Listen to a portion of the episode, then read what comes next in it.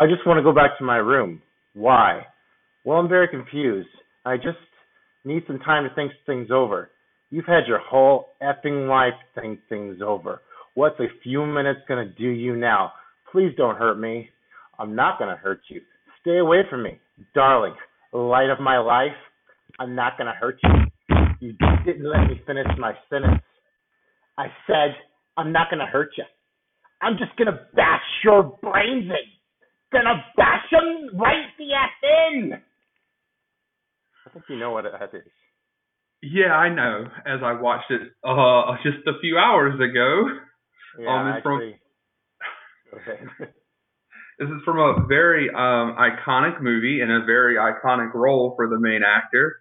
Um, here's Johnny. Yeah, that's from Um, The Shining, uh, and that's how we kick off uh, Halloween movie season here with the Average Joe's uh, Movie Club cast. Uh, welcome. I'm Justin. And I'm Joey. Yeah, I actually picked that before you had let me know earlier today that you had already seen it. I'm like, huh, do I want to change it? No, I'm just gonna go with it. I really wanted to to read that line. Hopefully, you snickering in the middle didn't pick up too much. Sorry, it was too good. You started reading it, and I just I, I figured you had because uh you know I knew you were picking it up on 4K, and then my roommate went and picked it up on 4K, and so Yeah, I'm not sure when I'm gonna watch it all the way through again. I just watched it a few months ago. Um, but man, that's just one every time you go to. It just it just sucks you right in, and mm, good stuff. Anyway, tonight on uh, the Average Joe's Movie Club cast, our movie club pick is director Brian De Palma's The Untouchables from 1987, and the classic college football inspirational show Rudy, starring Sean Astin from 1993. Just a heads up, we do discuss all our thoughts on films in full detail. So if there's something you haven't seen, just skip forward a little while to uh, a little bit to avoid spoilers. I know Joey goes into the YouTube episodes at least and time codes um, our main um, movies, so you can look for that there. And also, if you want to be a part of the club, follow us. Make sure to hit that subscribe button so you know when those episodes drop. So, how's life, Joey? life has been uh life has been pretty busy. Um, just a lot of stuff going on as usual. So, um, a lot of a lot of work, a lot of games. Um, you know the usual. So Did you have an update on? You said there might be some new kind of content coming to the channel soon in terms of you uh, gaming with some folks. Oh yes, yes, yes, yes. Um, we were supposed to record that originally Thursday. It's now going to be this coming Sunday. We're going to record it, so hopefully then sometime, I guess next week. Um, so today's the first. We're recording this, so maybe like around the 9th or the tenth, I'm guessing. But um, what it is is anybody who's friends with me on Facebook has seen me sharing it. It's for the channel Toxic Story, which is one of my coworkers. He's been doing a lot of let's plays for uh, games like Astral Chain and Borderlands 3, which are of course a couple of big titles that just came out. And there's going to be another uh, gentleman who's one of his friends who has a channel as well. And I don't know the name of that um, currently, so I do apologize. But um, I think we're just going to be sitting around and gaming and talking about some different stuff. And uh, I think the idea is we're going to share it between the three channels. So when I know some more about that, um, I'll let you guys know, or we'll post it up. Um, and you know, you'll see. Uh, there'll actually probably be a video. Um, so you know, you can see my wonderful mug. And uh, see uh, see me suck at gaming as much as I do. I should be better, but you'll see me suck probably. Um, not sure what we're gonna play. We haven't fully fin- figured that out yet. Um, it might be might be Borderlands 3. It might be Gears 5. Um, some of the the bigger stuff. It might be Smash, in which, which case you will really see me suck. But Who's your So- character on there? um, on the I haven't played the the the Switch one a lot, but uh, probably would be some of the Fire Emblem characters. You know, Roy or Marth. Um, also really like uh, just kind of mess around with Pac-Man. He's fun. Um, or um, Little Mac. Um, I mean, no no recovery or anything. And then, but my main character is Zero Suit, um, because she's she's a badass. So Yeah, all the way dating back to the N64 days, I was always a big Yoshi fan. I always liked to get next to the edge and spit the, the old tongue out and poop people off the the side of uh, the structure. So that was my go-to move, and I love the big Yoshi dro- drop.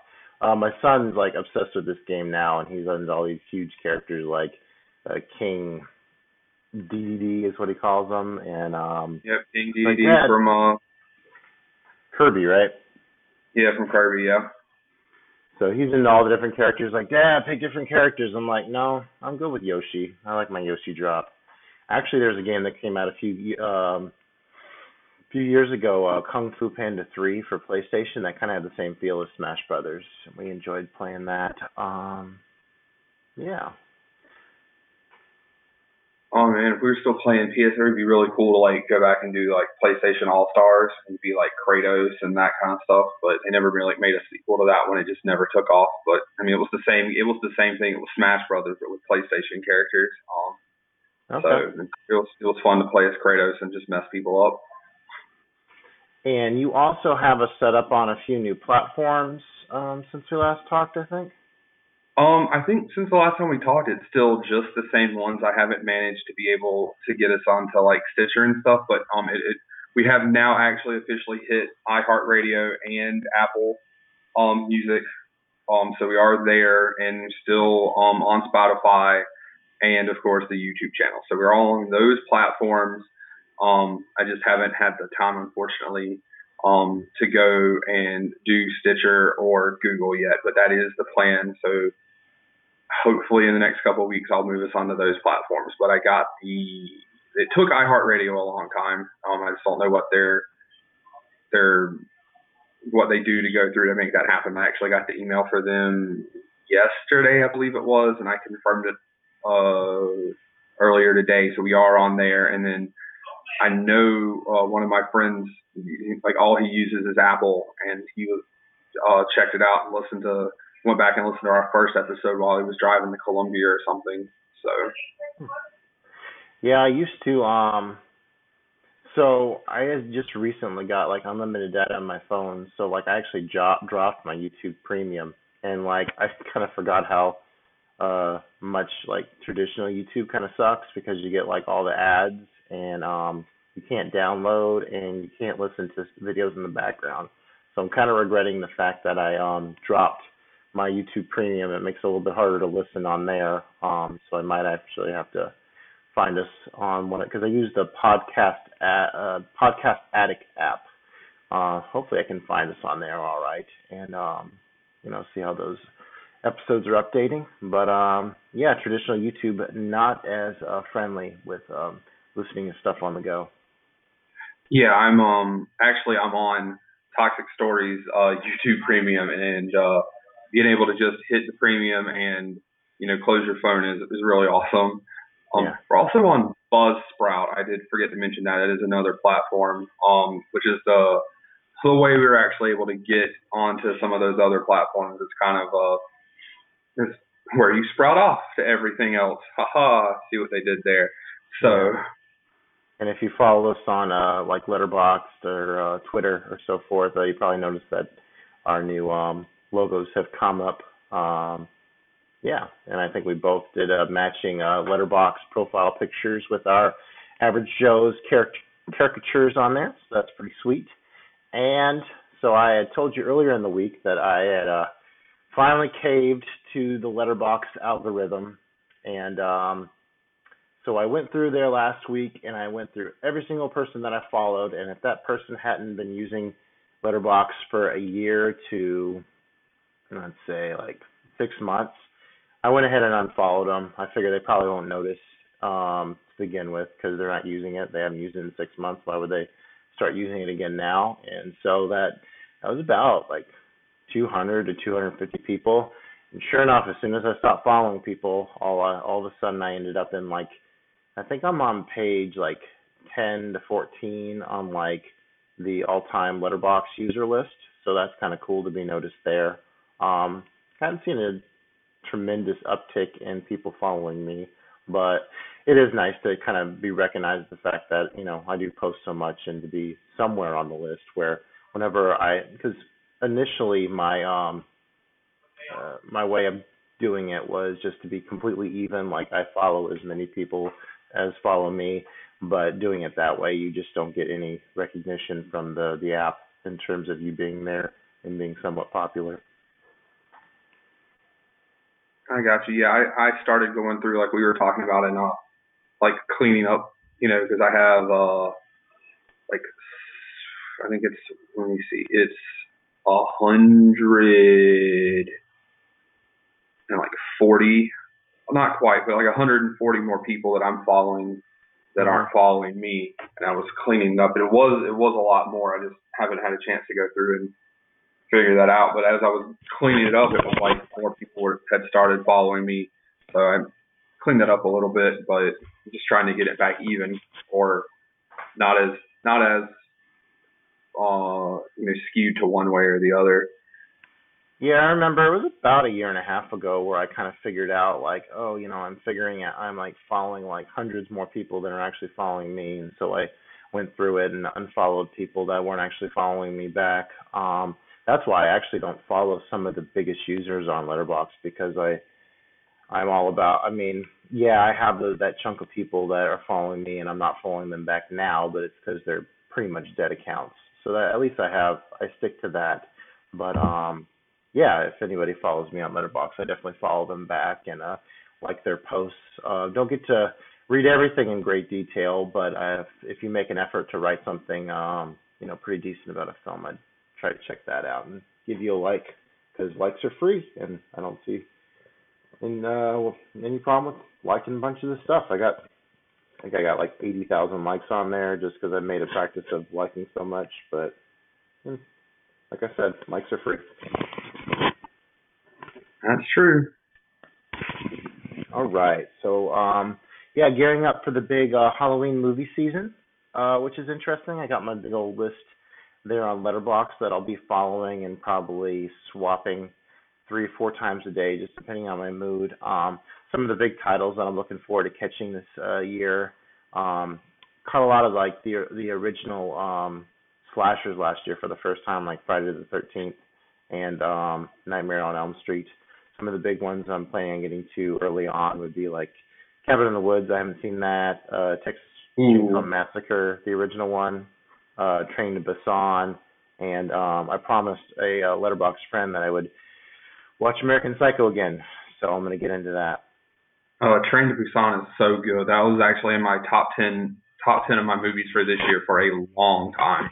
Um, it is a really good movie and if you follow me uh, pretty closely on Letterboxd, you know that I do like to mix in Criterion's every other movie. Now, I watched a lot of the big hitter horror Criterion's last year, so I'm kind of getting towards like the bottom of the barrel. Uh, not to say that these movies are lousy, it's just I don't quite feel as compelled to watch them. I got like Carnival of Souls, Island of Lost Souls, and Häxan coming up. So, but uh, yeah, this is like I don't traditionally watch horror movies all that often, so it is kind of fun to get into Halloween season and be really like kind of have that excuse to uh watch as many as possible and take in uh yeah a lot of the classics and um yeah get some of the criterion ones in there as well. Um yeah i'm kind of kind of a little let down this evening. Uh my son lost his first um fall ball game of the season. He had some close ones but this tonight we got pretty wiped out. He made a actually his best hit of the season so far, and he made a pretty heads up play by catching the ball at third and throwing it to home plate and getting somebody out. So that was pretty sweet. But overall, the team was a little lousy tonight, so that was a bummer. And my Vikings blew the big one um, on primetime TV on Sunday. And it reminds me why I've shifted my focus in watching more movies and less football because there's less disappointment that way. I found. Hmm. Some good. Uh, I'm sorry. Who who the Vikings lose to? Uh, it was a pretty low scoring game affair against the Bears, but we couldn't do anything. We were just getting sacked and sacked, and it was it was awful. Very painful game to watch.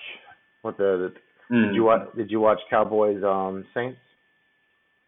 No, I was I was working Sunday, and then um, I did something. I don't even remember. I no, I didn't. I didn't see it. I know they lost. I know the you know the Saints don't have Drew Brees. They got Jacoby Brissett, and I know we lost to them. So it was. I was more interested in the the the two point stand against the Tar Heels on Saturday. Yeah, I was Um, about to bring that up next. So yeah, maybe maybe maybe the maybe the offense and the boys will get it in get it in gear. They did lose the number one ranking in the AP poll, which you know this early in the season is kind of irrelevant. Um, so but you know they give it to Bama, and you know Bama hadn't really played anybody, so whatever. Oh, it doesn't matter. It'll all shake out at the end of the season, and the top teams will be there as Mm. long as they're not somebody on the rise that are going to get shut out. I mean, I mean, part of me, you know, we we want Bama like every year at this point. That's the big rivalry. But there's a part of me that just wants like I want LSU to like stomp the dog shit out of Alabama, and then like Auburn to stomp them, and then them not getting the title game, or them getting the title game with two losses and Georgia beat them, and there's three losses, and there's no way they can get in the playoffs, and I can just laugh at them. That would be that would be great because like screw you, Nick Satan. Um, All right. But it was you kind know. of nice to see uh, South Carolina show up against Kentucky. Um, yeah, they Yeah, you guys pretty struggled with them the last few years. Yeah, um, yeah, they've been losing to Kentucky recently, um, and then it's been kind of a lousy year with us barely losing to the Tar Heels, and then getting you know swept up by Alabama and Missouri. But then uh, no, they they had a stand against Kentu- Kentucky, so yeah, it's, it's kind of look for good games. Definitely know that they're not gonna do anything crazy. Hopefully they'll get the belt full. We'll see. Get rid of Muschamp. I mean, as Carl, my roommate, who's a Florida fan, can attest, Muschamp is uh, a plague, a plague on all your all your houses. Ah, okay. All right, well, let's talk some uh, more movies. So now it's time to get back into our the good, the bad, and the ugly uh, segment, where we talk about our own spin on that classic term um, with some of the movies we watched recently.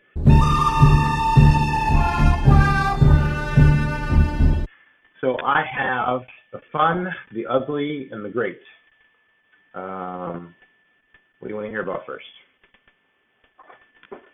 Mm, let's go with the ugly. All right, so I popped up on the Criterion channel a couple nights ago, and um, I saw this film from um, Soderbergh called Schizopolis. And what brought this kind of my to my attention is I saw a meme on one of these Facebook movie groups that I follow, and it was saying something like, um, "What is a social commentary movie?" And it like pointed to like American Beauty and I forget what the other one was, maybe The Matrix, and said, no, a real one. And it was like, the next one was like Office Space. They're like, no, we mean a real one. And then like Schizopolis was like their, like, one they're pointing to. And I think they were like mocking Criterion fans. And so I was like, oh, so this is an interesting social commentary. So I will uh, check it out. And oh my gosh, this movie was a complete mess.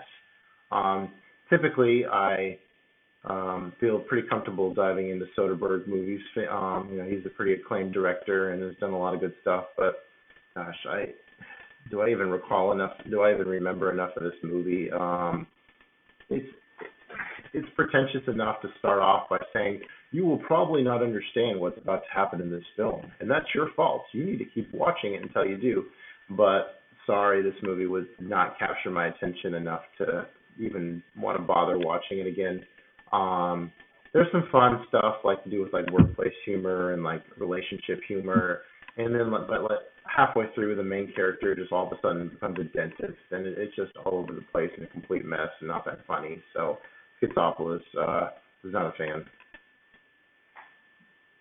Okay. What, Um, I'm gonna go with the disappointing, okay. the let's see, disappointing, fun, and way more fun. Okay, let's start with way more fun. Way more fun. All right. Well, this is one I watched earlier today. Um, and this was uh, Robert Rodriguez's Planet Terror. Okay. Um, which of course I saw in theaters a long time ago and I've owned and stuff, but I haven't I haven't watched it in a, a long ass time, and I just really just forgot just how much blood and gore and just kind of like gratuitous TNA, even though you know really not from the main characters in this movie, it was more in like the commercials and stuff before it, but just how you know, how much they sexed up um Fergie and the the blonde doctor, and then of course Cherry Dar- Cherry Darling, and it was just it was just fun. I mean, it was dumb, it was dumb as hell, but it was it was just a lot of fun. Um, you know, El Wray, I never miss shooting everything, and then you know they give they give Rose McGowan a freaking machine gun leg, and you know she just shoots grenade launcher grenades out the grenade launcher, machine gun bullets everywhere. They turn a helicopter vertical and chop zombies up with it. Um, you know, Bruce Willis being Bruce Willis, you got the guy from Lost in it. Um, you got Quentin Tarantino trying to be rapey, but his balls are falling off. Like it's just it's just dumb. It's dumb as hell, but it's fun as hell. So that was that was my way more fun. Oh, and Josh Brolin, like Thanos in the movie, you know, back before he was Thanos. Machete was a uh, trailer in that, right? Yes. Uh, so you had Machete, um, and then you had a werewolf woman from the SS, and in Canada you had Hobo with a shotgun, and it also became a movie. And there was another. Oh, you had the Thanksgiving trailer, which was the Eli Roth trailer, and then you had one that was uh, that was a zombie, a Rob Zombie trailer that had um,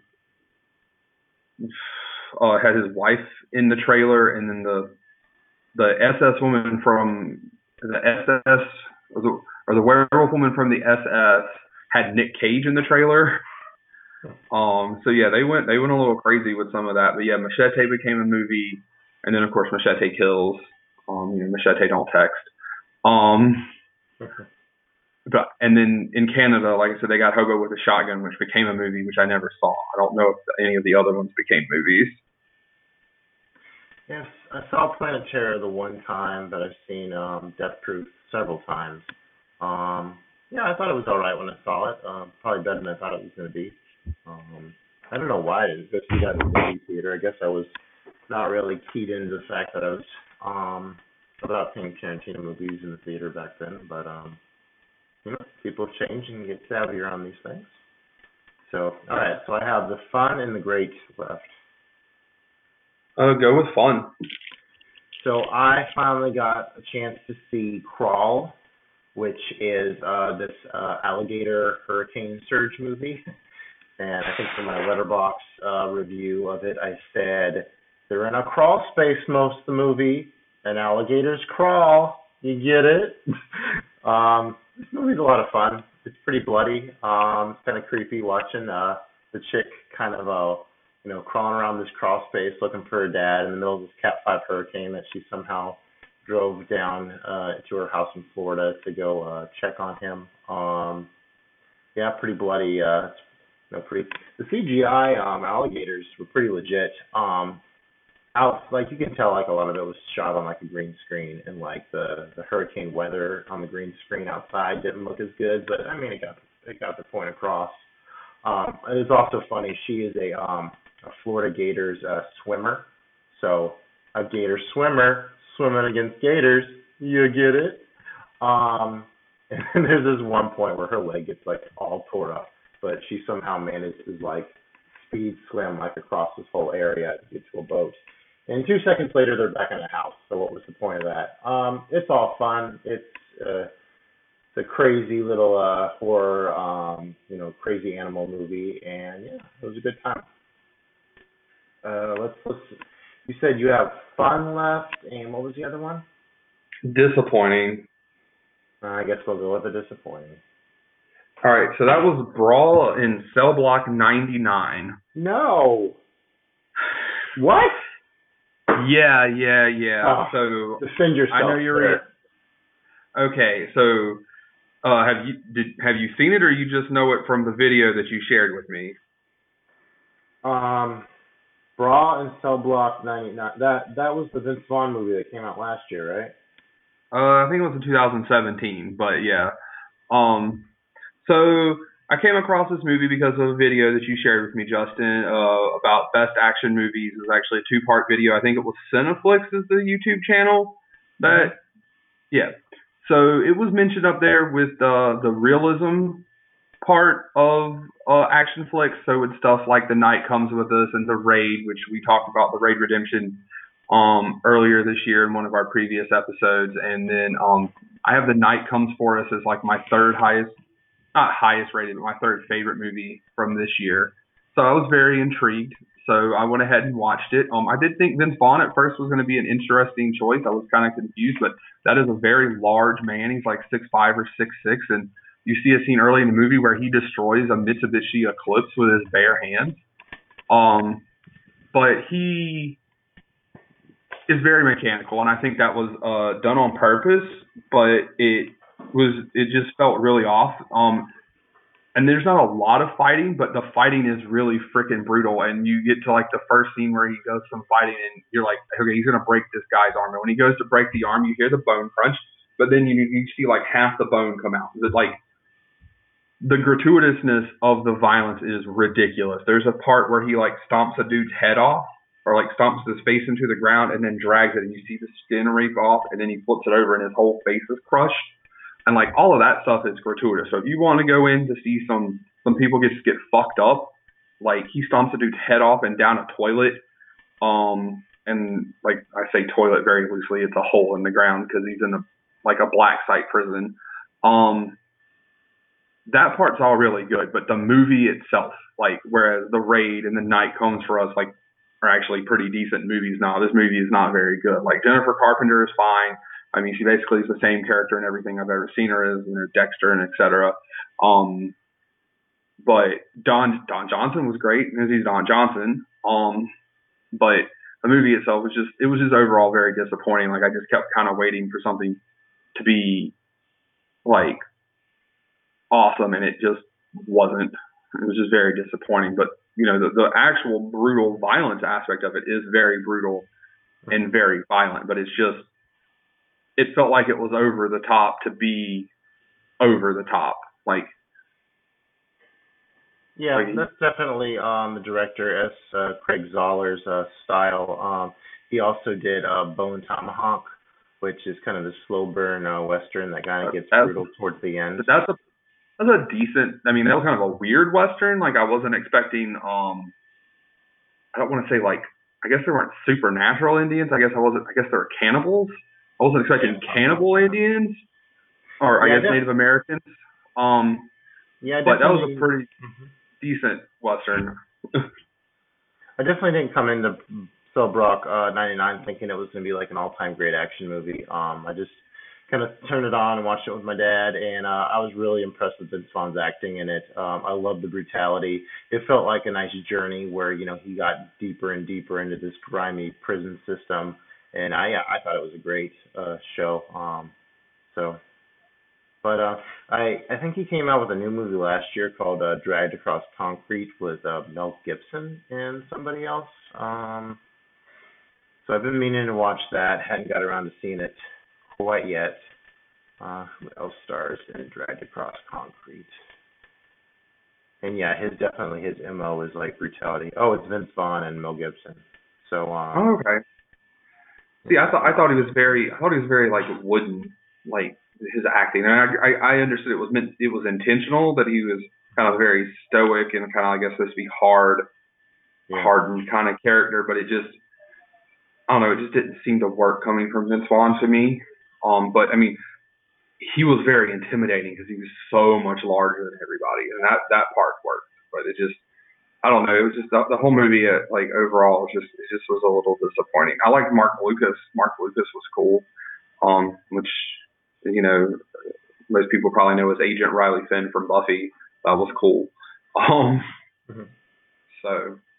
All right, so my great movie, I got a chance to see uh, Parasite, which won the uh, Palme d'Or at the Cannes Film Festival this year, and where do I start with Parasite? Um, it was really great. It's my new second favorite film of the year. Um, Under the Silver Lake is still number one, but this shot just I was I was kind of torn whether it was going to be Midsommar or uh, Parasite, and I went ahead with Parasite. It is for a Korean. Um, okay, so you guys know that typically, like with subtitle movies, um, okay, I'm setting myself up in a weird position here. So I don't mind subtitle movies, but generally I do feel like they're kind of a chore to get through at some points. But man, like the subtitles on Parasite were like no sweat. This movie just like just un uh, um, unravels in such a perfect way that really draws you into this story. It's this very um, obscure kind of um, unique take on home invasion presence, um, where like this family finds ways to become like the helpers for this really rich family, and eventually they all get on board with it. But then they kind of discover that um, you know other people um, uh, have found these same like susceptibilities with the rich too in order to live off them and that's i guess where the whole parasite comes into where they're you know kind of feeding off the rich to um you know in their own ways uh, a lot of great social commentary there um some interesting things where there's some eavesdropping where they get to hear what their thoughts are are on them um, without them knowing which kind of gets uh gets into their um their gut a little bit and makes them do some crazy stuff towards the end. Uh, man, there's some nice brutal violence in this thing that took me off guard. My kind of my favorite kind. Um, subtle in other moments, but yeah, it was a great, great story, and I definitely recommend checking out Parasite whenever you get the chance. All right, I'll keep that in mind. And what's your last one? The last one's fun, just fun. Just fun. Okay. All right, so we're gonna um, it's uh Cobra with with Sylvester Stallone. Okay. Yeah, somehow I'd never seen it, but you know I had wanted to. If anybody's ever seen the cover, you know it's him holding holding up the I think it's the Mac 10, and he's wearing his uh, his aviators. So you know just just looking like a cool dude from the 80s. Um, and you know then he he's got his regular his regular Glock with the with the pearl handle with the Cobra on it, and he's just he's just a badass. Um, he's got this this car. I don't know exactly what kind of car it is, but he's got it souped up. It's he's gotten a big switch from the '80s, just nitrous. And I'm like, yo, in the Fast and the Furious now. It kind of reminded me of when I watched Lone Wolf McQuade. Chuck Norris's car had some freaking NOS in it, and he drove his uh, I think it was a Blazer. He just drove a Blazer out of the grave. But yeah, he had a souped up car, and you know he had to protect the woman. Was the only person that would uh uh, testify against this like cult or whatever, and you know he just he just ran around shooting people, and he was the cop that was against the rules, and you know did things his way and not against the book. You know that whole you know cop movie trope that was you know real popular in like the 80s and 90s action movies, and uh, so it was just a lot of fun. You know, you know the plot was thin, but you know guns and explosions and etc. Very cool. Yeah, I had was not aware of this movie until my buddy Ben uh, actually placed it in my hands uh, one time when he came to visit me uh, during a Thanksgiving weekend, and yeah, we checked it out, and I remember it being very 80s, uh, pretty much just the way you described it there, and yeah, I thought it was a decent time. Probably need to revisit it to uh, dig into it a little deeper with my analytical um, mind, but um, cool. I really want to see his over the top movie. I've heard that's that's a good time as well, and I haven't seen that. I think I saw that when I was really young. I just don't remember very much about it, like enough to say anything. Like I, like I've seen that movie, and that's that's that's about it. All right. Speaking of my buddy Ben, um, he had given us some listener feedback per usual, and kind of an interesting question. Um, I think we tackled this in one of an earlier episode, but maybe we can tackle it a different way this time. He was asking how we define blockbusters versus art house or avant-garde cinema. Uh, you know me, I've thrown a lot of art house stuff um, at you along the way here, and we've also watched a few blockbusters, which kind of ties into tonight's episode. So, Joey, uh, why, why don't you start us off with and talk about how you define blockbusters versus art house stuff? All right. So, I mean, I guess this is a kind of a it should be easy, but I guess at the same time it can be it can be a little a little tricky. I mean, a blockbuster is obviously something you know you think blockbuster, you know you think big summer movies, you know things that are made to make money. So Transformers, Star Wars, um, you know something like that. Um, you know the Marvel movies, Endgame, I- anything like that. You know, those big, humongous movies with huge budgets that you know everyone's going to flock out to see. Avatar, Titanic, um, you know, just humongous movies make huge money, have a huge budget, et cetera, et cetera. But you know, you can probably get you know there are probably some art housey movies that have also become blockbusters along the way just because they, they probably have a probably you know kind of straddled that line, and I'm probably I'm not really thinking of any. Um, maybe maybe like Forrest Gump. I mean, that's kind of a I won't say that's an art house movie, but it's probably kind of. I wonder if that actually fell into Oscar bait back in the day, because that's kind of a category in itself too, is stuff that's kind of generated um, kind of out of a factory like a blockbuster, but geared toward like the the more um, the awards crowd, critic crowd. I mean, I think that's definitely more of something that happens now, where you get movies that are just made to win awards. But like that, if I'm not mistaken, that was the year. Was it wasn't that the year where it was it was Pulp, Shawshank, and Forrest Gump in one year? Yep. So it was uh that was kind of a crazy year. Like I'm not, I'm not about to try to say that Pulp Fiction is uh an art house movie by any means. No, but definitely, definitely more art auteur director than art house. Um, although those are synonymous uh, synonymous in many ways. Um, plus, you hear the term indie get thrown out a lot, which just basically means a, low budget independent movie. But a lot of art house stuff is that too. So there's a lot of cross um, there too. And I mean, let's see. I, I think the first artistic movie I think I recall seeing, I think we had this conversation already, was like Fight Club with its big twist. And there's a lot of artistic element to that too, but that could also be seen as like an underperforming kind of movie that was supposed to be kind of a blockbuster. Um, I mean, that, I'm pretty sure that is a blockbuster movie. That was a big, big movie from what I recall. It flopped. It, it it it was. It's more. I would. I would. I think it's probably more considered as a cult movie because it exploded more on the home video circuit. Okay. Um, I mean, the first movie I remember that was I remember watching that was was art like we talked about. I know we talked about this was American Beauty. Right. Um, that, fall, that falls kind of in line with the the what you were saying earlier with like Forrest Gump and like more the um the uh, the award winner. Um, I think a lot of art house cinema these days um actually kind of flies even further under like the mainstream to where it's not even noticed by like the Academy. Like last year there was a First Reform with Ethan Hawke, which was written by the same guy as like Taxi Driver. And I guess I would can definitely consider that an art house flick.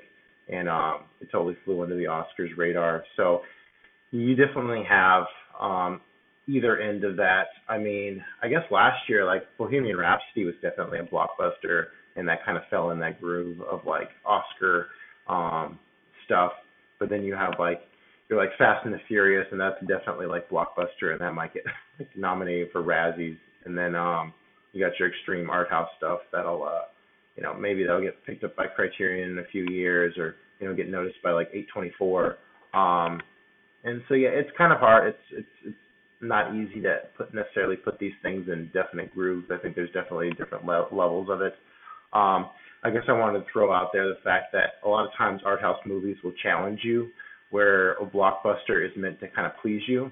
Like I've kind of come to terms with um, some of these art house movies that it's like they're out to make you upset with them and give you that kind of emotional feel, but in a negative way.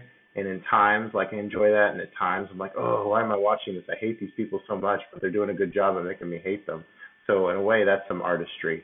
Um, so that are some some other distinctions that come to mind.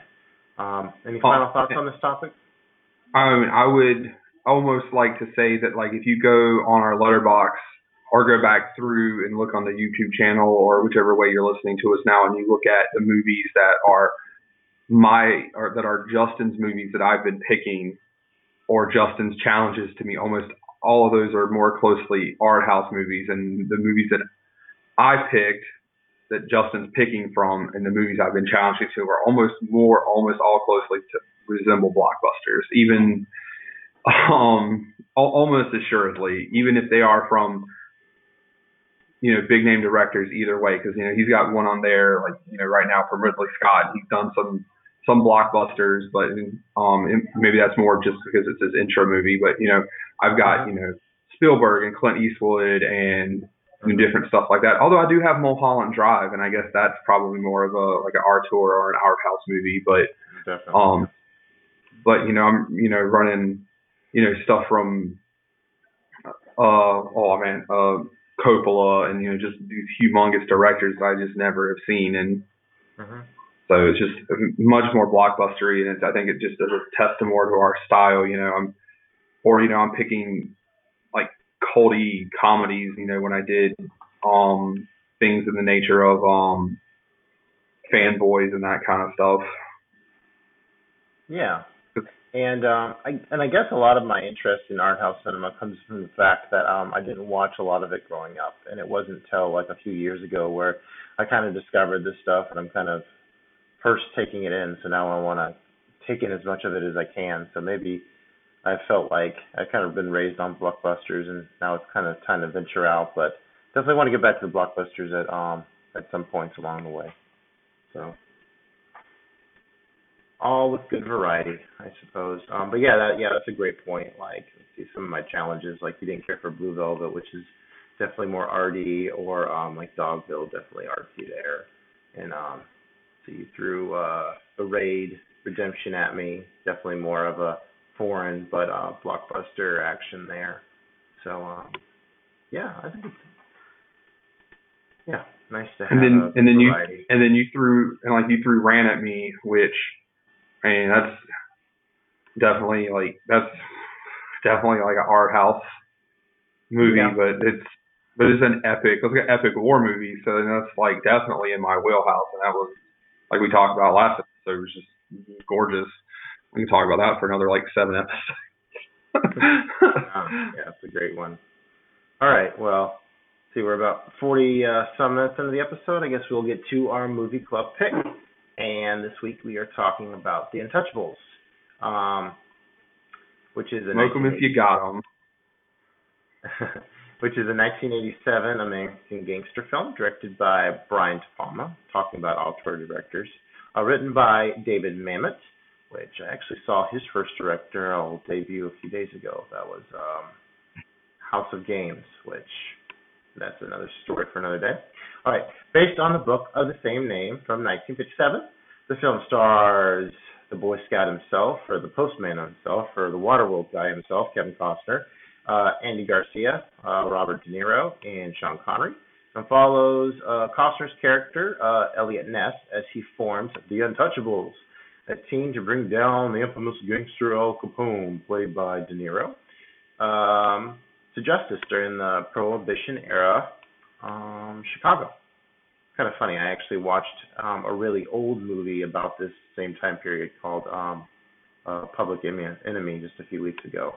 So, um, all right. So, Joey, what? How did The Untouchables come onto your movie club list?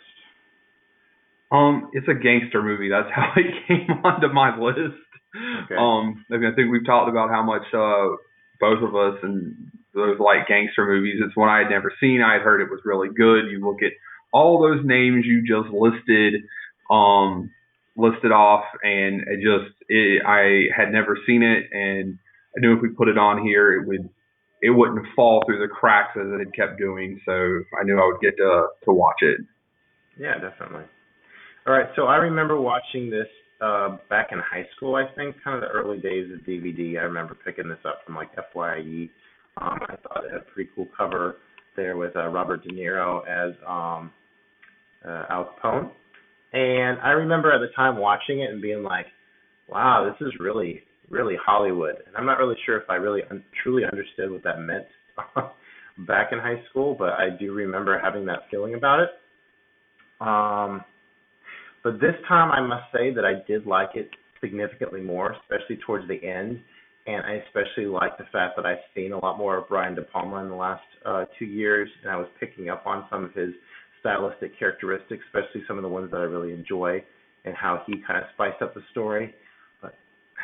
De Palma has a cheese factor to him, and um, I know whenever I write up my Letterboxd review on this, um, I'll say that this is his Prohibition era gangster film soaked in blood and cheese.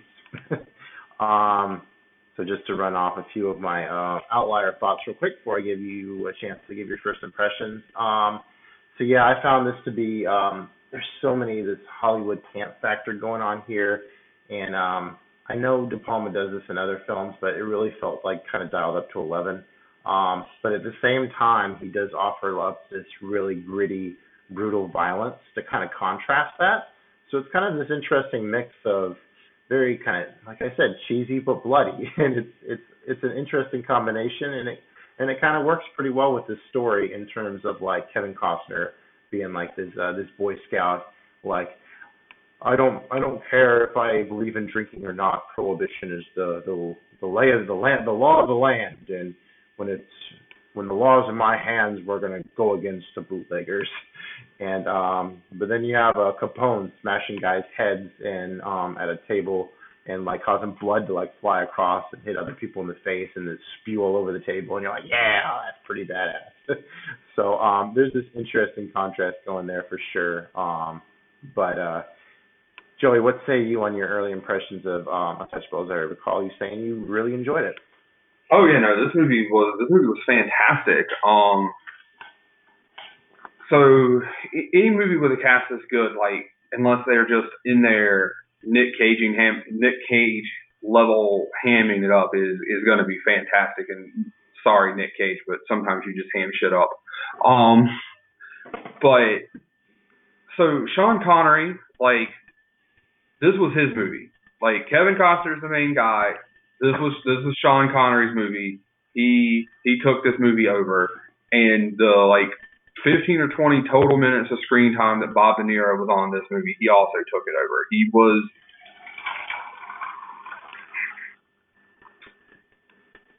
every time he was on screen, it was it was crazy. You could just see like him using so he's a gangster guy. We know he's a gangster guy. And even though, you know, this was before Goodfellas and different stuff, you could see he's a gangster guy. Him playing Al Capone, I can't think of a role that is more fitting for someone. It's like he's Al Capone. Like that's that's just boom. That's that's right. And every scene where he's talking to the press and the media, it just made me think of like you know just using it using the media to his to to his benefit. It made me think of that scene from the end of um the Boondock Saints, um where they're um where uh Yakavetta is talking in the courtroom and they're like he's Hoffa, he's gonna walk. He you know he's so charismatic and that's what that kind of reminded me of. He was basically everyone knew he was a bad guy, everyone knew he was a gangster, but he had everyone on his side before you know before you know he saw you know at the end where he fought everybody. But the other thing, my very very early immediate reaction to this movie was that we watched this movie a few weeks ago or a couple months ago by a different name. The name of that movie was Gangster Squad. Hmm. Interesting. Uh, yeah, a little bit in terms of um, yeah, just being L.A. compared to Chicago. Yeah, I can see where you're getting yeah, at there. In yeah, terms of like the corrupt corrupt cops, yeah. Yeah, well, you know, got got to go in and take down the big gangster. Uh, cops go in, they form a form a team, a crack team. They got the crack shot. It's a bunch of misfits, you know. And but I was just like, yep, this all seems really, really familiar. Um, so mm-hmm. that's cool. Um, I kind of disagree with you. I think this is definitely uh, Costner's uh, show through and through um, with him being the main character there, and then all of a sudden you got Sean Connery there, and oh, it was definitely. Go ahead. It's definitely Costner's show, but like it's definitely Costner is the main character, but there was a reason Connery won Best Supporting Actor. Like he stole the show. He was Sean Connery. Like he was just, he just, I don't know. He just shined really bright. Like like all, mm-hmm like Sean Connery, Kevin Costner, and Bob De Niro, his very limited screen time, just just all of them, just it shined. Like the acting was so bright, it was it was crazy good. Um, I, yeah, I had no idea that he won an Oscar for this. At first, I wanted to say his only Oscar, for my understanding. Okay. Um, at first, I wanted to say he kind of like stuck out. Um, he felt out of place, but then I was watching it back through, and I would say he's just definitely kind of hamming it up in what he's doing with his his various. He's he's, he's supposed to be Irish, right? I think. Um, and he's like he definitely brings it like where Costner's kind of the Boy Scout character, definitely wants to play by the rules. Uh Connery is more of like do whatever it takes to get the job done and he kind of brings a lot of the cussing into it. So they're at first this movie doesn't feel like it's uh rated R, but then like Connery starts um dropping some F bombs, you're like, Oh, okay, yeah, this is definitely rated R and then De Palma starts spraying blood everywhere. Oh yeah, this is definitely rated R. Um I kind, did you notice his uh his did you think his ethnic slurs were a little um forced or did did you just buy that character 100%? I mean, it, it for for the time period, like it made a lot of sense. Or he starts just starts calling everybody what was it Dagos? Uh, I think WAP. was the one he used. I Yeah, I remember think- I WAP, think- WAP, WAP a lot. Um, I mean, not. I mean, I definitely agree that in the historical context, those would definitely be um, terms that would be used. It's just, it, it- you just, I don't know. They just kind of felt like they were dropped out of nowhere, just to kind of make it a little more edgy sounding. Um, is kind of what I was just getting at with it. I mean, I don't. I didn't pick it up that it was just dropped in there to to seem more edgy. I mean, maybe it was, but it just, you know, he was an old man, and this was, you know, in the 30s, so he would have grown up in the 1800s, and you know, it was Irish to Italian. Like, definitely feel like they would have been, you know, calling people by those ethnic slurs. Like the one I remember is when he was chasing the man out with a knife, and he was like, "Get out of here, you you Dago!" And then you know the other guy the man in the white hat just you know murders him with a Tommy gun. Um, was the big one I I remembered him saying. Um, so And I guess it's it's probably good to get to the premise of the movie, the fact that it's called The Untouchables, because he does put together this team of like pure cops essentially that are um out to uh take down Capone, who has pretty much corrupted the entire police force. I mean, you have the interesting scene where uh Connery's friend is like, "Hey, please get out of Dodge, or else you know you're gonna get you're gonna get killed by these gangsters because they have the ends with us and they have the product protection." Um, and so they have pretty pretty easy theme there, but um, I, I don't think it's it's meant to be very complicated. Um, one interesting uh thing that came up a few times was I think early on Costner's like, "It was good to be married, huh?" And then like he says it again later, and I just kind of thought that was just a a cheesy throwaway throwaway line that kind of was recurring. I also thought his uh, his wife was kind of uh kind of um not there wasn't much to her. Um I think every time she came up it was just kind of this cheesy um family factor stuff that came in on the side. Um, yeah, she was little- she was kind of a useless character. Like she was even uh in the credits was just Ness's wife, not even Mrs. Ness, just Ness's wife. uh, She didn't yeah. even have a name. So, which if we want to like parallel it back to a movie that obviously, like we were talking, I brought up um, Gangster Squad, which clearly took some was inspired by this movie. At least um, Josh Brolin, I think it was Josh Josh Brolin's wife, at least you know, was like helped pick out the team and you know, Yeah, she was hey, keep in him that in movie. check. Yeah, she actually did shit. So, um, The next thing I wanted to hit was um so did you see that uh you know so Ennio um Mor- Morricone um did the score for this? Who is uh you know well known for our uh you know Good the Bad and the Ugly and those westerns and stuff. ah, okay. Well, seeing Yeah. I still need watch those, because I've been Um, talking about it the whole year. So I was gonna watch. We're gonna watch Yojimbo Into the Dollars trilogy, and it still Uh-huh. hasn't happened. Cause terrible. Um, and yeah, you so know, he, also he so he did the the real big uh vibrant score for this. Um I especially like the opening credits, the um the kind of thing where you see like the um the graphics of the Untouchables come out. That was really cool. But man, there are some cheesy moments in here too. Like I remember there's a scene where like Kevin Costner's on this bridge right after like they make this bust, but like they find um umbrellas instead of booze, and it's this this hardcore saxophone going, just making it really cheesing it up with how miserable this guy feels. Um, and then there's this heroic theme that they play, like once kind of the band gets together for the very first time and they go and do a liquor bust at this post office. There's this really and and we'll kind of get into cheesy music a little bit later on with uh, Rudy, but um, it's it's pretty like this heroic anthem of the good guys, you know, getting work done, and it it's a little corny. Um, any thoughts on you know me kind of picking on this movie in terms of it being a little uh, little bit Hollywood or cheesy? I mean, I'm a, I'm a little surprised because uh, I know how you feel about a, another De Palma movie, which granted I haven't seen in a long time, but that's because I haven't had a desire to watch it, and I think this movie is oh, like way better than that movie. Um, and I think if you think if you think this movie is cheesy, like that movie is much cheesier. Um, but um, I also and that's Scarface.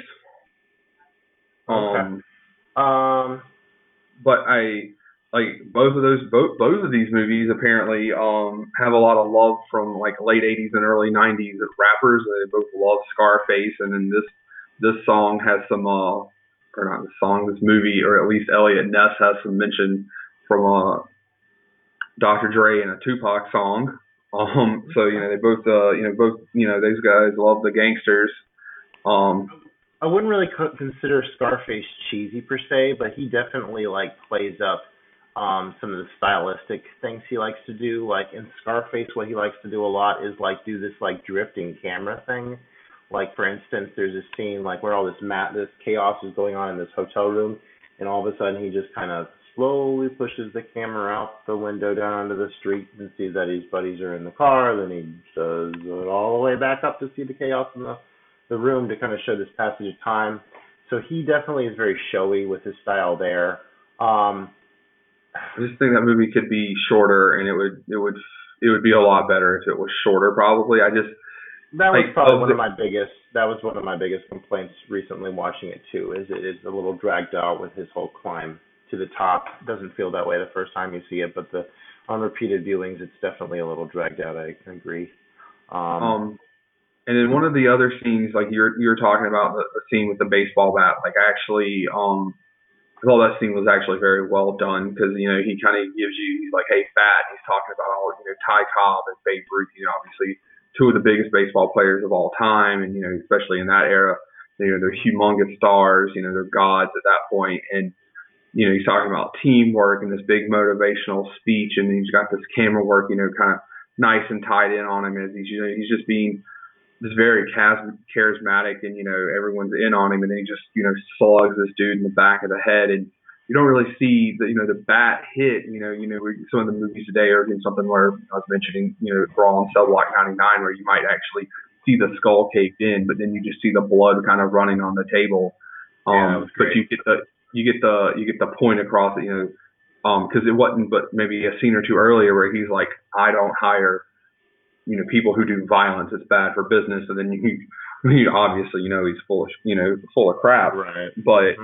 then you know you just see it firsthand and you're just like you know this was that was a, a, a really really good scene in the movie um, um I, I think the only scene like the thing I thought was kind of silly was when they go to Canada and they've got this yeah. bridge that the, the the bridge between America and Canada and there's no you know, the way we see, you know, the, the border patrol now, you know, there's, you know, where everyone crosses. And obviously this is in the Midwest, so maybe a little lax, but there's just a random cabin like a hundred feet, a hundred yards, whatever it is from the border. And these people are going out to do this deal and they're like, oh, there's a cabin over here. I don't care about this cabin. That's completely ordinary. I was funny. I was just about to about the last little Hollywood uh, campy factor that I was going to bring up was the is definitely the the peak of this is the Canadian um, Mountie scene. Just them like going all Kevin Costner Western all of a sudden in this movie. Um, this is like the main scene I remember um, from when the first time I watched this, and it's really really cheesy with them riding their horses into battle, and all of a sudden the Mounties come out, and it's really kind of cheesy. But um, one cool part of it is how like Connery shows that edge with forcing that guy to um, you know, cave in and tell him tell him what's up after they um blow the the guy's head off that was already dead. So so that was showing you know the lengths he would go in order to um, you know, really do whatever it took to uh, take down um, the bootleggers. Yeah, that was pretty slick. Um, I really wanted to get into um, how much I noticed these really extreme camera angles. Like De Palma, like goes like way, way with these extreme camera angles, and it's it's pretty cool. Like I like the establishing shot that shows uh, Capone um, like getting a shave or whatever, and it's from an overhead shot and it zooms into him and introduces him as a De Niro, and that's really sweet, um, or awesome, I should say. Um, and then later on, especially in the courtroom scene, there's like these these shots where like I guess De Palma like must have had like the camera on the floor and he's like shooting straight up like Costner's nose almost and you're like, Whoa, that's that's quite the angle. But it's it's it's almost just to kind of show off like how awesome this this this building looks. Um what's all that you hearing all that rustling around? Uh, sorry, that was me going to a different site real quick to look for something. Okay, no worries. Hi. Um, yeah, so I thought the the extreme camera angles um, was kind of a cool, a little uh, stylistic thing. Um, definitely noticeable. Um, when I was just watching it back through a little while ago before we started, I noticed he kind of did the same thing earlier. Whenever Connery and uh, Costner are sitting there in the church, and you see like the big architecture um, like the ceiling of ceiling of that place um, in the background, you know, because it's kind of a low camera angle. So um, got that. Um, what did you think of this? Uh, oh, bless you. Thank you. Uh, what do you think of the uh, the shootout on the stairs? Shootout on the stairs. Yeah, so it starts off where I guess they're going to try to um, get Al Capone's uh, bookkeeper, and Oh, know he's going to be going station. through this train station, and this baby is like whining, and Costner keeps looking at this baby, and he's like, finally, oh yeah, I'm the Boy Scout, I got to go help this lady out. And Then all of a sudden the gangsters come in, and we go into slow motion as the baby slowly goes down the stairs, and Okay. there's awesome shooting and. All right.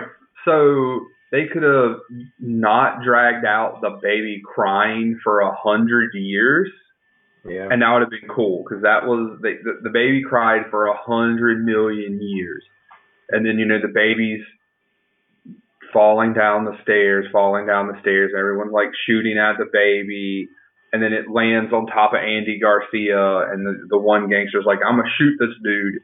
Either we're leaving with him, I'm leaving with him, or he's dying. He's not telling anything. And then, you know, Andy Garcia's got the baby carriage, and you know, of course, he's the crack shot, so he shoots him in the head. You yeah, know, that was a great that was a great payoff to that scene is is getting that call back to um Andy Garcia being the uh sharpshooter. Yeah, I mean that was that was cool, but the the baby crying, like I was literally just like, what, what, what the hell? Like, and I mean, I knew that once soon as he went down there, that that meant that all hell was about to break loose. But it was just like that was like I, I wanted something else that was the build, or you know, they could have cut that was one that they could have cut in half. It would have only saved like a minute or two, but that like that just felt like it was for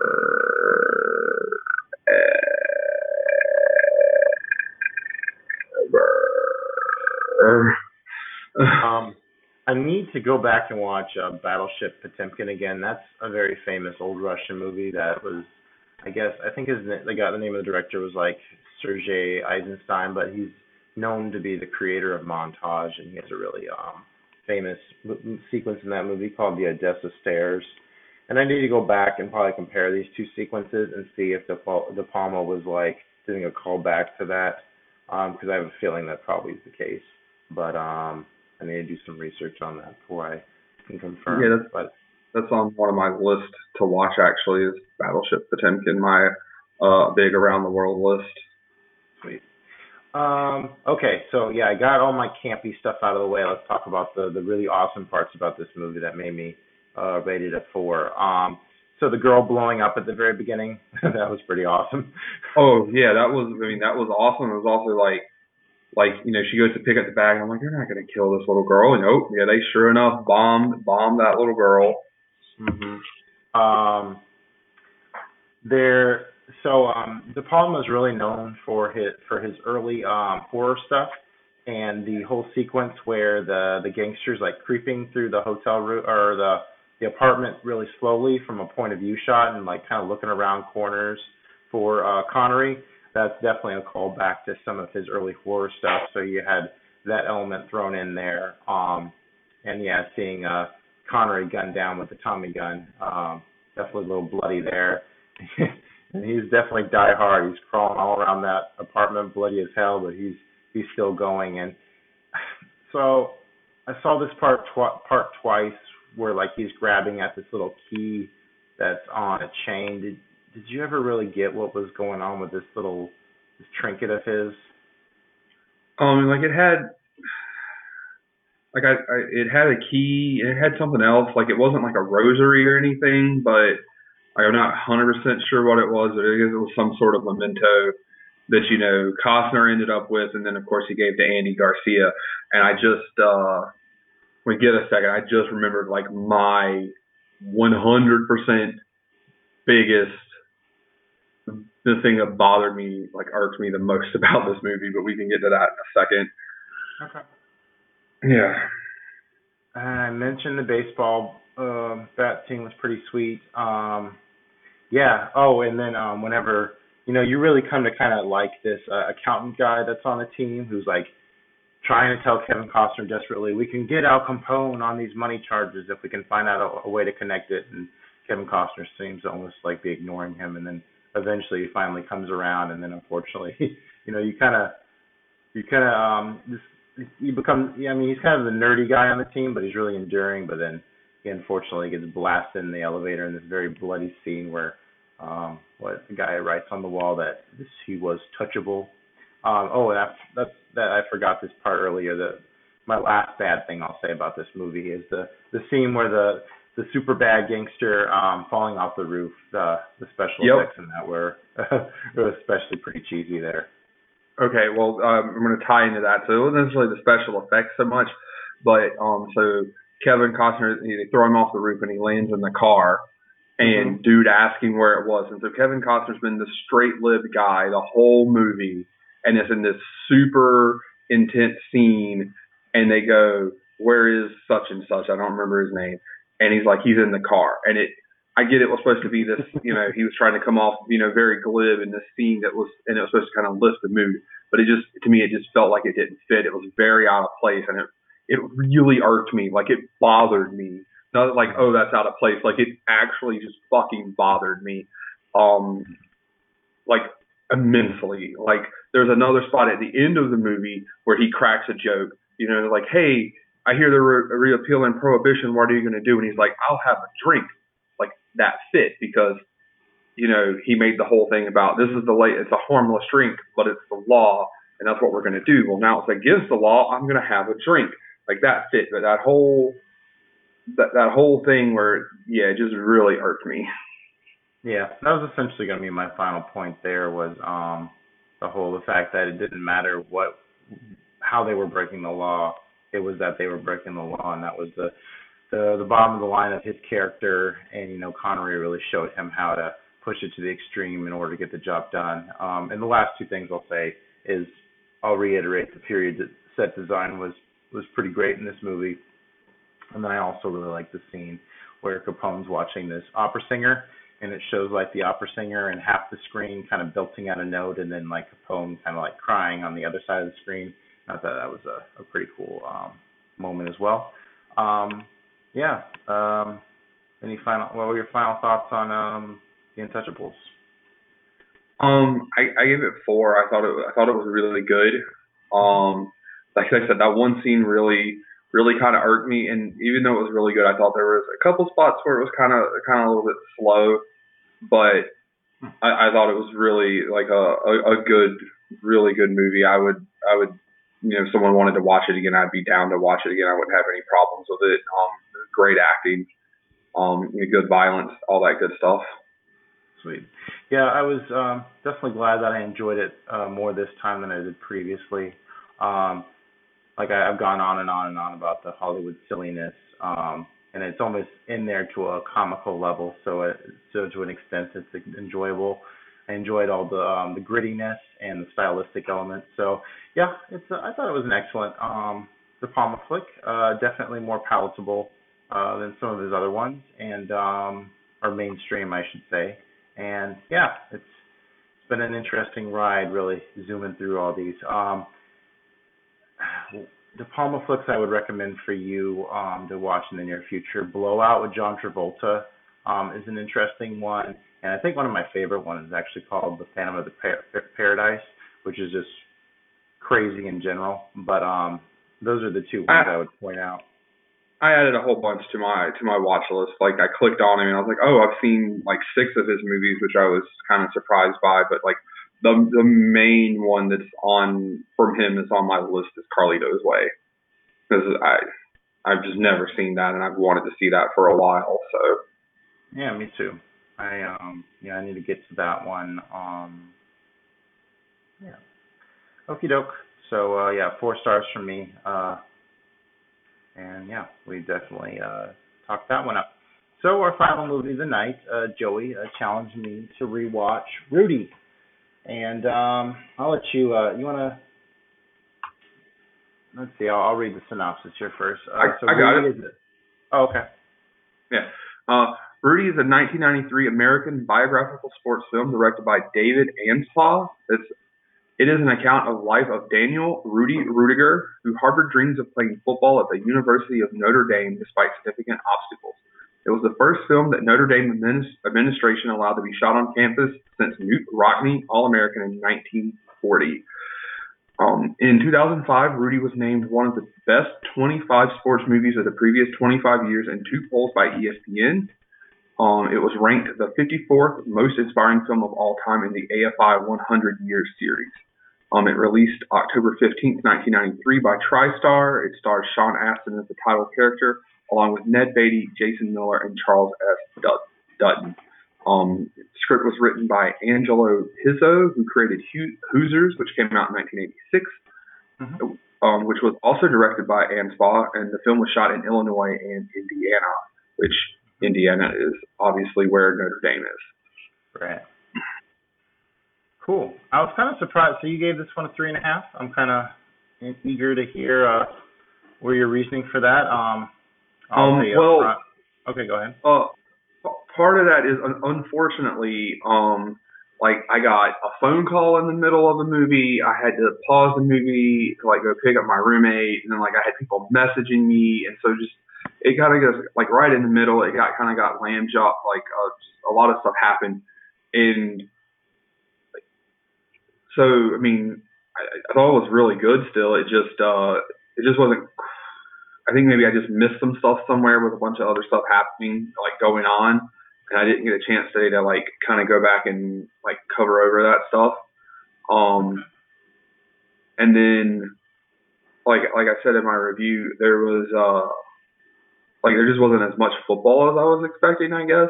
Um, because you know in the cover, you know he's you know football players on the front. You know it's about you know playing at Notre Dame, and I knew that you know he wasn't going to get to play until the very end of the movie. Like I mean, I knew the general premise, but I didn't know everything quite that it was going to entail.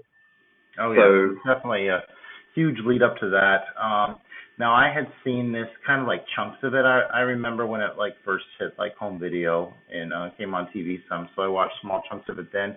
I don't think I watched it all the way through until high school. Um, but the only real part I remembered about this movie was him up on like the um whatever he gets up on a stool and like recites that famous speech. So that was definitely like my one lasting memory of this beyond the fact of the, just the basic Rudy story in general. Um, in my Letterboxd review, I already posted up kind of a just a short blip on what I thought of it, and I was basically said if you don't get inspired by this movie, you better uh, check your pulse because this is uh, inspiration through and through and through and through. The the ultimate underdog story. Even the Catholic priest at his high school saying, "Rudy, you're not going to amount to nothing, so you don't need to go see Notre Dame right now." Um, really. Oh yeah, what a what a douche canoe. Tippecanoe. Uh, it really typified, um, you know, middle of America, steel workers. You know, these guys. Um, you know, they they grow up in the town, they go to work in the steel mill, and that's where they die. But you know, Rudy, he had big dreams of um, going to play uh, for Notre Dame. I mean, he even has a girl, um, you know, that he could easily settle down with, and they could get into a house or whatever. But he's like, no, I've, and that was bringing me one of my later points, the fact that.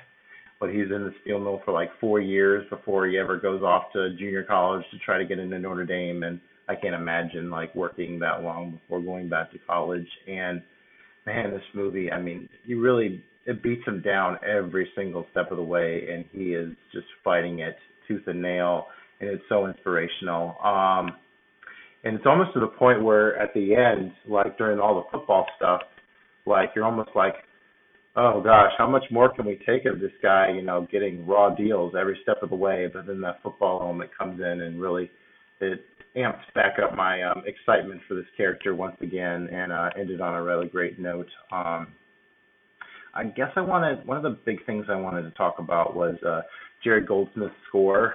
Just based on it, it's a great score, but it is so repetitive. It's like going through this whole movie of keep hearing this thing, this tune over and over and over, and it sounds great throughout. But definitely by the end of it, you're like, oh, I do not want to hear that anymore. Um, I'll let you jump back in just so I can gain my feet uh, footing back on uh, what I wanted to talk about with this one. All right, yeah. So you know, like you were saying, you know, he's everyone just beats down on him. You know, you got the um the the, the kind of the big iconic quote I think you know from the end or near the end is look at you, you're five feet nothing, and you weigh a hundred and nothing, and with hardly a speck of athletic ability. Um, you know, from the from the guy he's been working with, you know, when he had when he had finally finally broken and had quit the scout team. And uh, you know that was the kind of the speech that got him back in. It's uh like you said, it's just if you don't get motivated.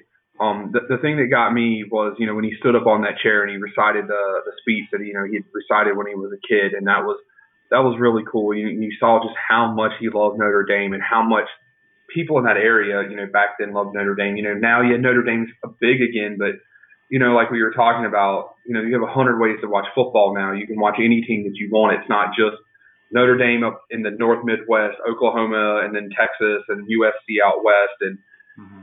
you know, I guess you know Boston College in the Northeast, or you know whoever it is up there, and then you know, m- you know, Georgia Tech, Georgia, Alabama, Clemson, you know, whoever it is down here you know, it's not just regional. You have you have everybody. So, but you know, back then it was you know that was that was your ways of life, and it was such a such a big deal, especially also if you're a Catholic. You know, it was Notre Dame, and that was was a big deal, and you could tell just how important it was, especially when his buddy, you know, who ended up dying in that accident, got him that that Letterman jacket. I guess it wasn't a Letterman jacket, but the Letterman style jacket um for Notre Dame, and then. Mm-hmm. you know, like you said, he he had the girl, and the, the thing that kind of irked me was she's like, "I've paid my dues, you owe me," and I was just like, "No, like he's you know no," um, and you know she ends up like married to his brother when he goes off to school, and you know his brother's a, a douche. Um, well, the older one wasn't. The, the I guess the the younger uh, or the middle kid. Um, that was going to be one of my next points was the fact that I do like the thematic element to where like Rudy is like, like you said, he's like he has no like ability, but he keeps trying and he achieves. Where his like brother like does have a lot of abilities, but he's like not motivated at all to do anything, and he doesn't go anywhere. So I like that contrast yeah. between the two characters. When they had that, and so you know, they had the bar fight, and it was like, yeah, you know what, Coach told me where where it's his brother and his best friend, and it's like his best friend's like, you know, coach told me if you had the heart of Rudy, you would have been all conference, but you don't like to be hit. You're just a pussy. And it's like, and then you know they they kind of do the little callback where he gets the second coach at Notre Dame. I think it's the second coach during his senior season, or maybe it was the maybe when it was talking about trying to get the promised day to play mm-hmm. with the first coach. And he's like, dude, if I had your heart in my player's body. Yeah, you know, it's just, coach. And also yeah, the guy, so he's the priest from The Exorcist. if you remember that. um, nice. Yeah, absolutely. Uh, yeah, I, one of the the little subplots there that I really enjoyed was how like Rudy, like he would go out on the football field and give it like a hundred per, hundred and ten percent because he had to. He get the shit totally knocked out of him by these huge hog molly guys. And you know, after a while, they're just like looking at him. It's like, dude, you're you're making us look bad. And he's like, no, I'm getting you ready, and I have to do this in order to be here. Where I mean, you guys can slough it and still be there.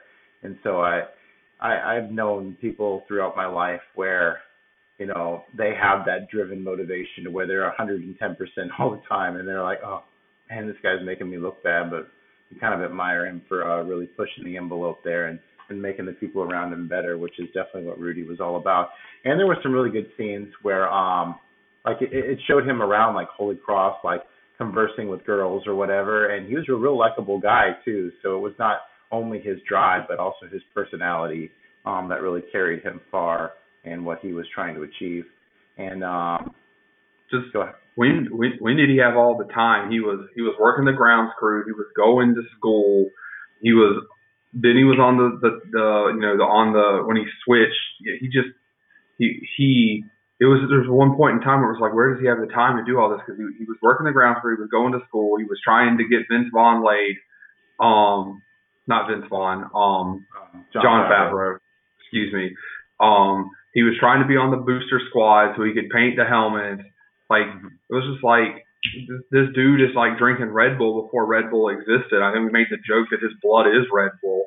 Um, yeah, he like nonstop. Um, absolutely, yeah. It's and a lot of and there's a couple elements that kind of get thrown by the wayside. Like he has this kind of relationship that kind of starts off with this Notre Dame girl that's like in charge of the booster club or whatever, and that kind of goes nowhere. I think that kind of caps off with her.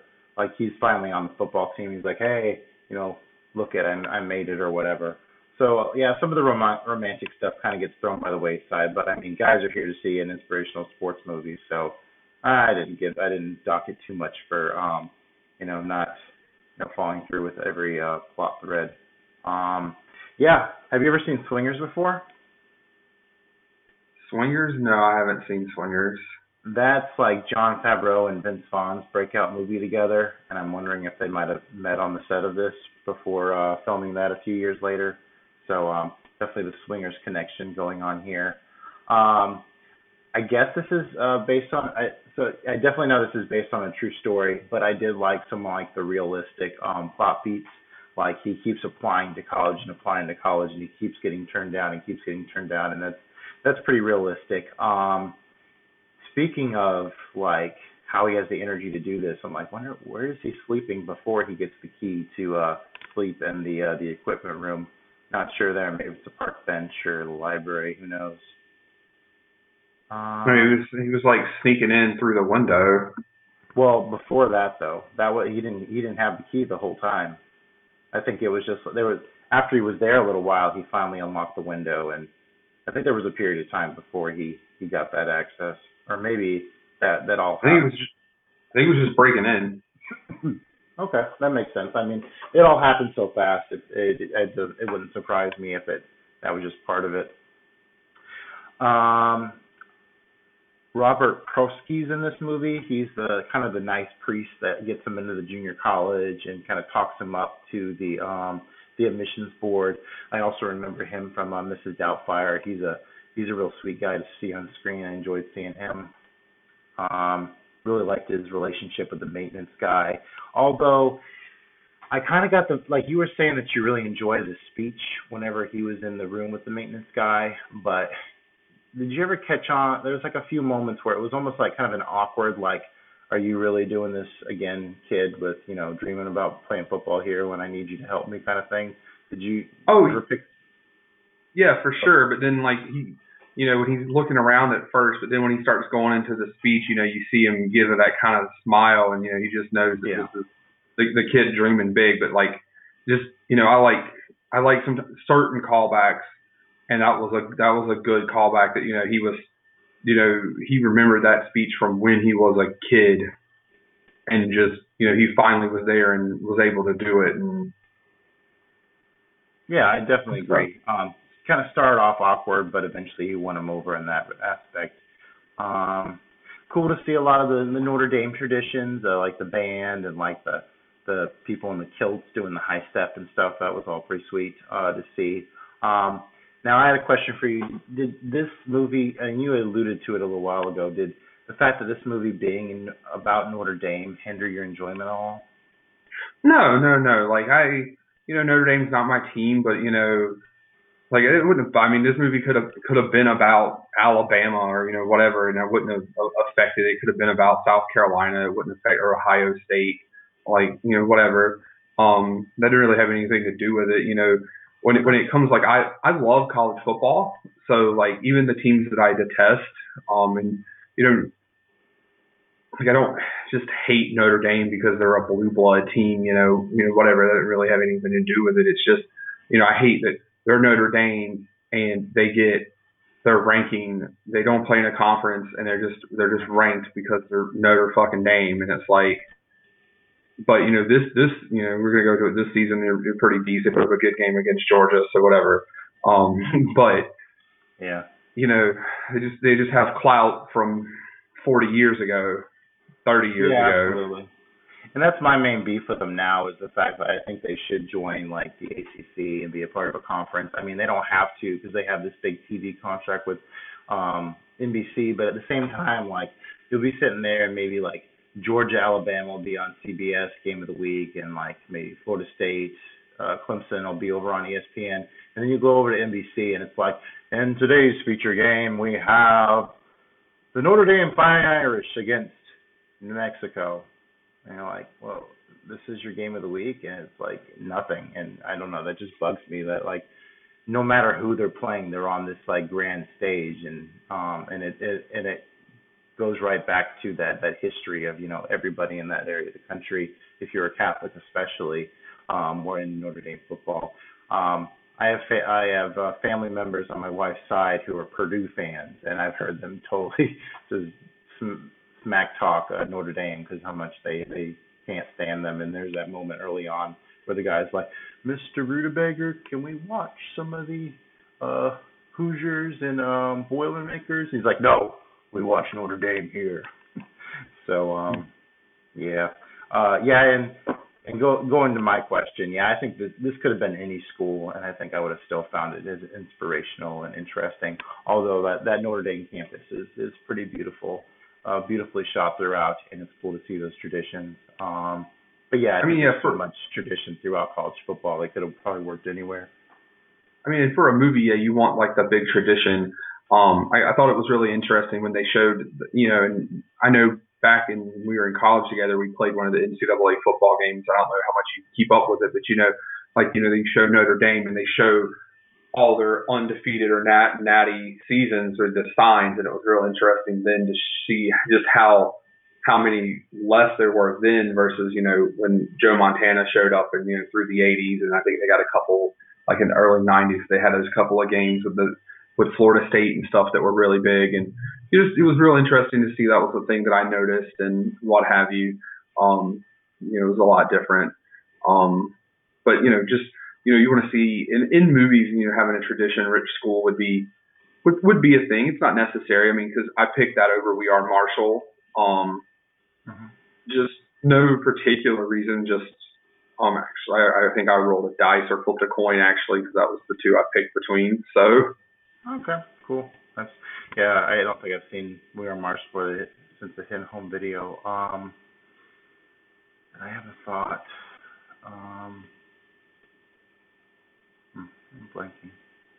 Uh, yeah, I I thought it was a five star affair. It, it had me um, feeling totally fantastic. Oh, this that was my thought. Um, you had kind of said that you were wishing there was more football. I was kind of I really felt rewarded when we finally did hit the football scenes, uh, like a little bit past the hour mark, because it was that that constant grind. Ooh, and that reminds me of a really one of my favorite points. Um, I think my favorite shot of the whole film was whenever like Rudy finally gets into Notre Dame and he tries to get into a game, or maybe this is when he's at Holy Cross. Anyways, the best shot of the whole movie for me is when it shows Rudy walking all by himself on the outside of the stadium and it pans up to show like all these people on the inside and just him on the outside and showing that that kind of summing the whole movie up in in this one shot about basically it was the whole world against him and he wanted to fight to be you know included as well and um and brings me to another point the fact that you know he does get beat down by these guys over and over and over again. And that really gains him the respect of these massive hog molly um players who do uh you know call for him to get his due at the very end. And that's you know very heartwarming. I wonder what how georgia tech fans feel when watching this. Um, well, see, like that's a that's a really good scene, and you know the guy's like, "You're a captain, act like it. You're all American." He's like, "I am acting like a captain," and I I thought that was really good, but it's like, you know, he had, and granted, he had the the deal with the previous coach, but you know, like, where where was that when they're playing Air Force in the first game, or you know, Holy Cross, or you know, whatever deep, you know football championship subdivision, as it's called now, team that you know they would have probably played in game two, or you know whoever it was that they were playing, you know a cupcake as it were. Um, that you know they could have been like, hey, I'm gonna give up my spot here, which you know would have been less meaningful and you know the less of the feels for the movie of it per se. Because yeah. as much as it was a build up and a great payoff as it was, that is one of one of the things I had a little bit of an issue with. Was it was just it felt like, okay, I get it he's beat down. He's beat down. Everything is an obstacle. Everything is an obstacle. Nothing's breaking his way. And it was just over, over, over, and over and over. And I you know, it, it, like I get it. Like it, it, it just beating down. Like at that point, it was just, it was, it felt like it was just beating a dead horse to a to a certain degree. But yeah, it, I, I want to say one of the things that, um, it, it was really, it was really interesting to see. You know, there's the one scene where he's, uh, like he's walking through all the guys and they're in their shoulder pads and he's just in his jacket. He's so much smaller than him. And I was like, oh, he's a hobbit. And it just, um, and I was like, you know, it really, you know, it really tied home that, you know, you know, most people, I guess maybe not, maybe I'm a weird person who re- really only know him from, um, from being Samwise and then, you know, about being on Stranger Things. But, you know, I equate it that way. And there's probably a lot of other people who equate him. Oh, he was small and Rudy, and then he was small and um, the Lord of the Rings trilogy, but um, it was just kind of a yeah. weird parallel. So don't for, uh, don't forget him from the Goonies as well. He's the main. Well, yes, yeah, he was in the Goonies, but I was pretty young. I didn't, didn't know that until I was doing some research. I was like, oh yeah, he was in that. Duh. Yeah, I've so, seen that a couple times in the last couple of years. Um, yeah, and it's kind of neat to this this. I guess this takes place in the '70s, right? So it's kind of neat to see kind of the old school look of like the '70s football going on because it's definitely evolved and gotten more flashy these days to where it used to be down in the dirt, uh, grass stain. Um, definitely had more of that field gritty football. Yeah, I, I did like that the um, you know, they were like screw taking the knee we're going to run this play and get in. And then the play that they ran was a halfback pass, which, you know, was like a, a big, I mean, which now is still kind of a razzle dazzle play, but, you know, especially then that was the razzle dazzle play. And then, you know, he gets in and, you know, we're like, oh, he, he got one play, one sack. It's like, man, you played him the whole season. What would have happened? Mm-hmm. Yeah. You know, one person on my so, Letterboxd commented that Rudy was offside. I don't know. Um, I mean, the score was twenty four to three. Like, what is what? Like, what does it matter? yeah, with the clock ticking down for sure.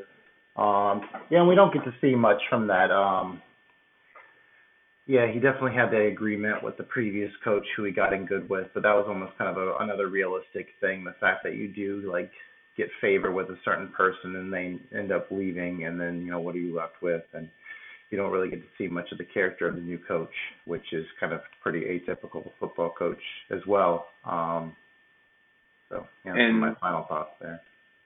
Another thing, um, so I don't remember how much you remember of Varsity Blues, um, but so near near the end of, maybe not the end, but there's a scene in Varsity Blues where um, the black running backs like, yeah, uh, Jon Voight character never lets me score. I'm the workhorse. I get all the yards, but I only have like two touchdowns because I broke them off. But he lets the white boy. We get in close, and he he scores home. So you know they audible to play. Um, uh, Mox, you know, is Van Der Beek's character audibles to play, and you know it's a little bit different situation, but you know basically the quarterback's like, screw it, I'm going to audible to play to to do this for such and such character, and it's kind of like kind of reminded me of that a little bit, you know. And I don't necessarily know if they took inspiration from a movie that was, you know, five about five years, six years previous, but you know, it seems like it could have been like, hey, they were like, screw the coach, we're gonna do what we want, and like, screw the coach, we're gonna do what we want. So it was a little little you know parallel in my head there. So okay, cool. Um, yeah, I definitely uh glad you had me watch this again. Yeah, I had a smile pretty much the entire time watching this. It was made me feel pretty good. Um, so yeah, uh, Rudy's a five star affair for me, just based on how good it makes me feel, not necessarily um, consistency with some of the, the the story elements that it does drop along the way. I'm very glad you enjoyed it, good sir. All right, so the next challenge movie. Um, so we're coming up into the Halloween season, so I thought, yeah, I definitely want to come up with um, something a little uh, kind of with some horror elements to it. Um, now this is a movie I fell in love with a long, long time ago. Um, haven't seen it in a long time, um, but I would like to revisit and hopefully uh, show for you for the first time, unless you just haven't marked it on Letterboxd. Um, I want to watch uh, The Cube or Cube from 1997. It's a sci-fi horror, low-budget film. Yeah, no, I don't. If, I've seen it, I don't remember seeing it. I don't even think I remember that by name. So you it was called The Cube. Yeah, Cube from 1997, um, low budget sci-fi horror. Um, yeah, I've had some pretty interesting experiences watching this through the years. I remember watching it with a group of guys in college and them all having all different like reactions to it. Um, was looking at it a little bit on Letterboxd recently, and a lot of people were smashing it. So um, it'll be interesting to see if I, I think it still holds up, and uh, hopefully you enjoy it. Um, acting's not great, but I think it's the premise that really sells this one. So uh, our challenge movie for next time, uh, Cube from 1997. Check it out if you want to be a part of the club. And uh, what is our uh, big movie, our big feature movie from my list next week, Mr. Porter? All right, so to continue with the uh, Halloween horror theme, so uh, I was looking through trying to figure some stuff out, and I had had the one I thought I was going to pick, and then I saw that we had um, one of the horror masters himself on here. Uh, I think it's one of his lesser known movies, movies but uh, it's going to be In the Mouth of Madness from 1994 by Mr. John Carpenter. Yeah, um, I've been watched that for a long time, and actually been putting it off just because of those lists now. So uh, it's it's time. Sam Elliott from uh, Jurassic Park, I think, stars in it. Sam Neill. Sam Neill. Ah, not Sam Elliott, not not the cowboy with the giant mustache that's in a bunch of things, including the ranch, but uh, yeah, Sam Neill. Yeah, yeah, Sam Neill, who is in Jurassic Park. You are correct. All right, thanks so much to everyone uh, that's following the show, and make sure to join the club and subscribe and um, send us an email, send us some questions. Uh, we'd love to hear from you. And how can they do that, Joy? At the Average Movie Joe's Clubcast at gmail.com. That's it. All right, it was a blast talking with you tonight, and um, let's wrap it up. Have a movie watching, everybody. Cole. Good night, everybody. Thank you so much. Viking, stop sucking. Talk to you later. Bye.